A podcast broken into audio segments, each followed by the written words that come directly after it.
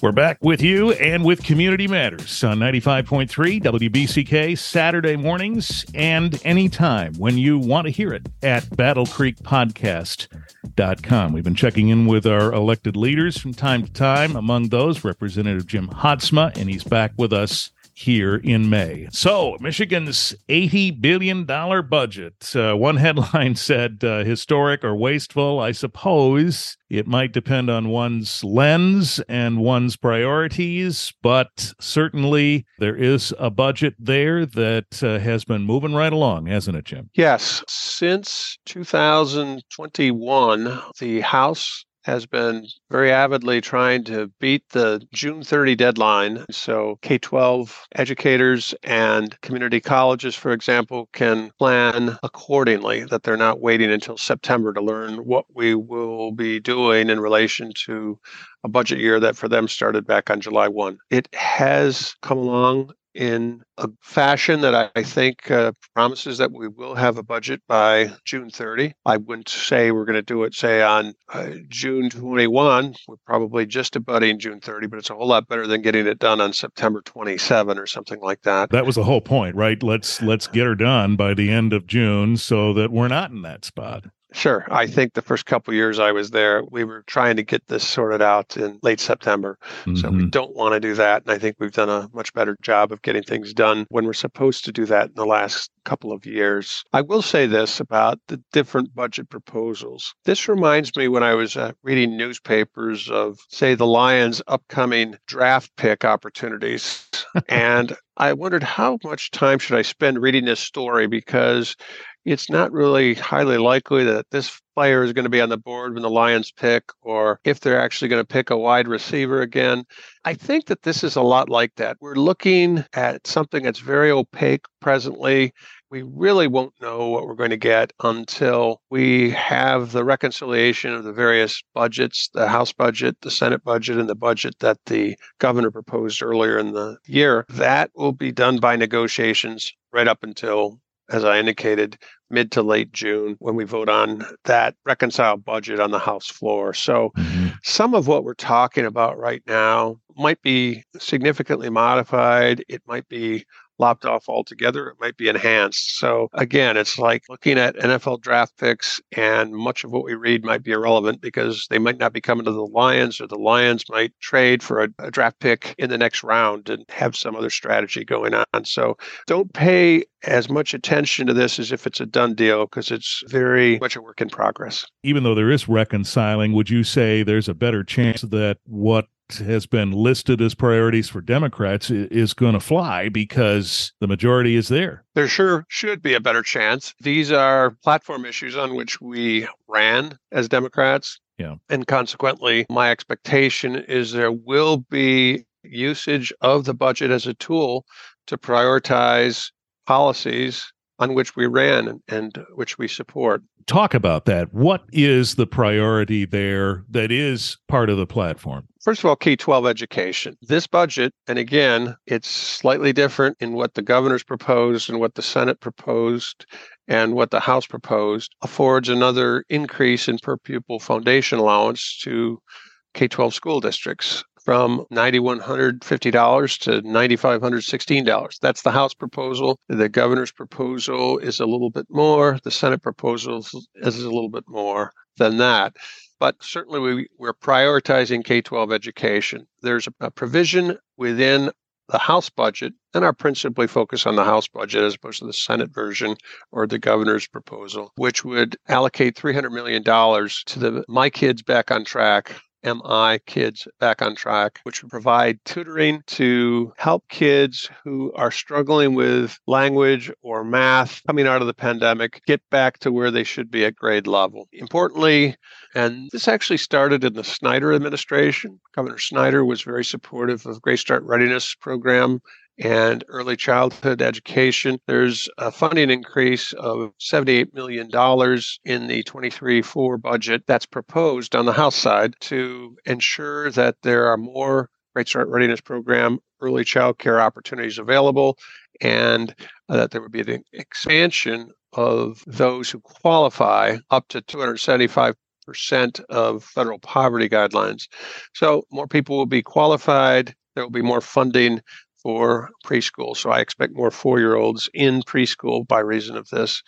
This is an important issue that I'm going to talk about right now. It's teacher recruitment and retention. I think mm-hmm. all of us know that uh, it's been difficult for the schools, public or private, to recruit teachers successfully and then retain teachers. Their professional compensation isn't the same as an accountant's, as a lawyer's typically. So, consequently, fewer people are going into this. Uh, there's been a lot of clamor in school board meetings. I think some of the teachers just feel exhausted coming out of the pandemic. So, $75 million by our budget would be allocated to teacher recruitment and then ensuring that once they're recruited, they stay. And I certainly understand this. I have a son who's a brand new teacher, newly minted at Lakeview. He just graduated from Albion last spring and did his student teaching at Harper Creek this past autumn. Went to Lakeview on December 5, the Monday after finishing his student teaching at Harper Creek on December 2. There just aren't enough teachers right now, and the number of mm. jobs available for new teachers is a supply for which there isn't adequate demand. I'm hopeful that we can get more teachers back in the classrooms. Also, $90 million for career tech programs like the ones over at Calhoun Area Career Center.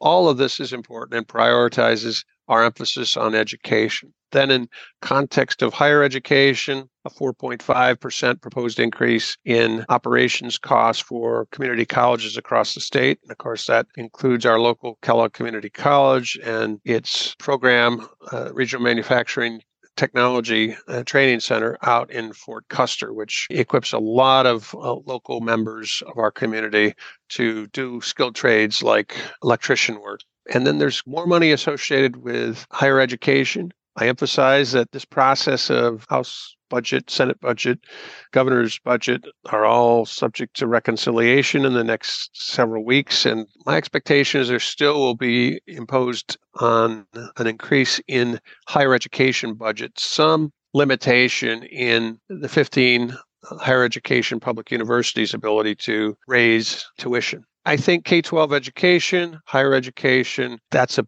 big part of how we're using the budget to prioritize one of our central public policy issues. Other things, yeah. we're trying to ensure that there are more direct care workers available in facilities like long term care facilities or memory centers.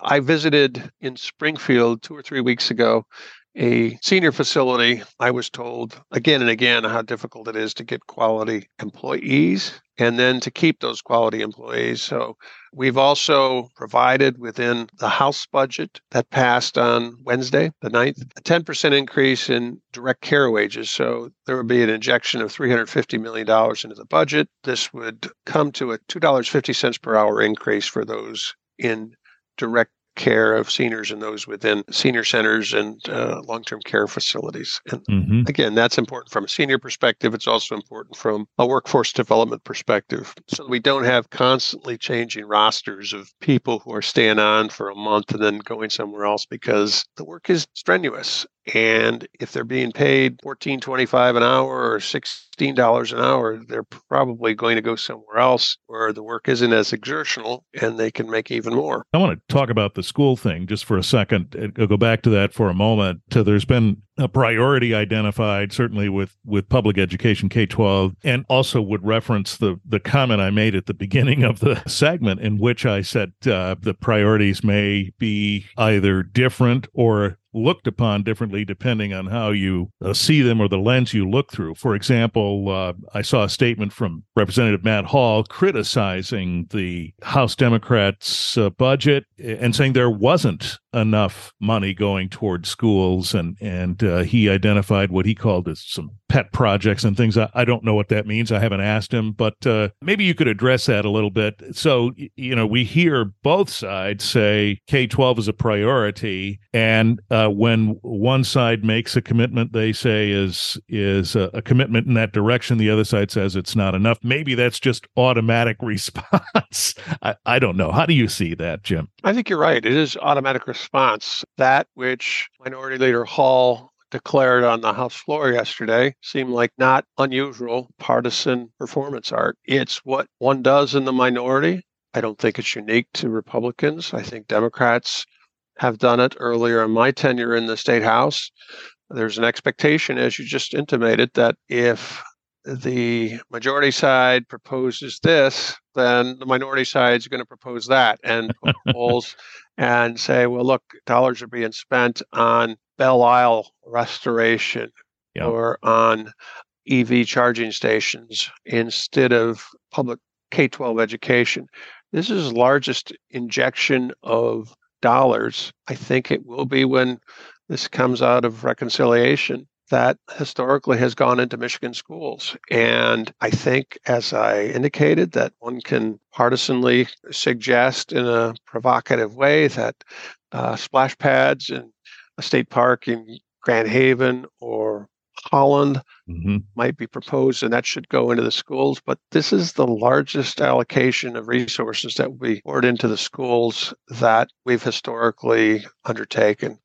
I should mention a couple other things about schools. We hear a lot about mental health and a need for mental health services. There will be $300 million injected if the House passed budget is the one that wins over the other two proposals, the Senate and the governors, over a two years' time. And, and that will be devoted toward student mental health services. There's also going to be $318 million over two years to fortify school safety. So we want to make sure that our K 12 education, bricks and mortar buildings are fortified in a way that kids don't have to be anxious about their well being. And also that we ensure that they have mental health services at the schools so they can adequately prepare for college and, and not become anxious or uh, depressed. And I think it's perhaps more easily likely that one becomes, as a student in, say, 10th grade, more anxious and more depressed than when I was a student in 10th grade years ago. Yeah, I've thought about that myself recently, just uh, uh, listening to uh, some of the protocols that take place in schools now that didn't take place when I was there and when you were there. It is different, isn't it? The EV support, EV charging stations, uh, things of that nature, uh, that is part of this budget as it stands now. As you say, it may shake out differently, but I would submit that just take a look at Marshall and the commitment that we're making to EVs. That's probably going to stay in there, wouldn't you say? It will stay in there. I can't uh, depict to what degree in terms of a percentage or yeah. numbers of dollars it will stay in there, but definitely there's an expectation that there will be some EV buttressing.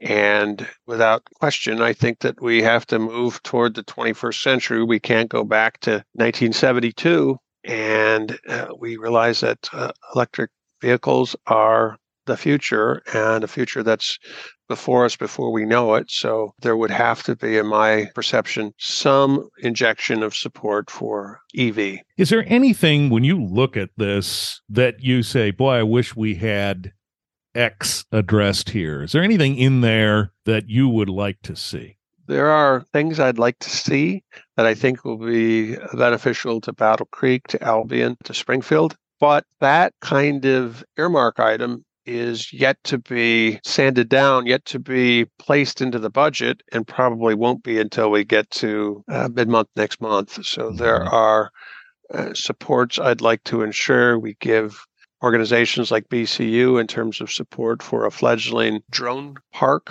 We have an opportunity here in Michigan and specifically in Battle Creek, given our air infrastructure, given the WMU College of Aviation, given our relatively, at least compared to, say, Detroit or southeastern Michigan, open skies to become, and I don't mean drones like you go buy at Best Buy and go fly around at a county park as a hobby. I'm talking about drones as a very significant part of our air future. And we have the opportunity here in South Central Michigan in Battle Creek to be a drones center uh, in terms of infrastructure and transportation for the state of Michigan.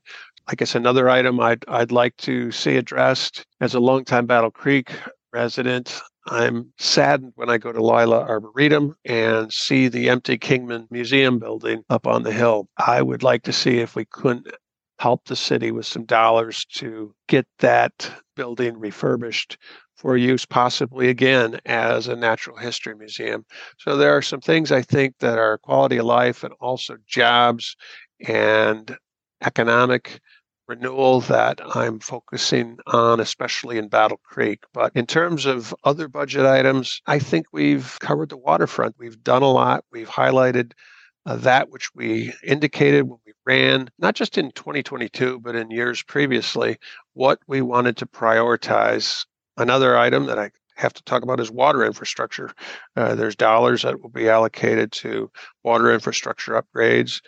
And then local road funding. There's been an issue raised on the floor about whether uh, some additional monies beyond the monies that ordinarily go through Public Act 51 for roads, not processed through Public Act 51, but instead appropriated depending upon population. And this is $400 million in increased investments to local roads. That would mean an additional $5.3 million for county primary roads. We factored this out as to where it would go. 2.3 million to the Calhoun County Road Department for township roads, 2.1 million dollars to Battle Creek, 300,000 to Albion City, 210,000 to Springfield. These are additional monies beyond that which they're already getting through Public Act 51 to apply to roads. So I think we well understand the importance of infrastructure, and specifically infrastructure in context of roads and bridges, in making for a better state and a better Calhoun County. Interesting that you bring that up because um, we chat pretty much on a monthly basis with Vice Chair Frisbee from the, the Calhoun County Board. And, and he actually did bring up the idea that the road department has been working with individual townships and, and municipalities on their road priorities, but they haven't gotten to all of them. And they certainly could use some more money in that pot for that purpose.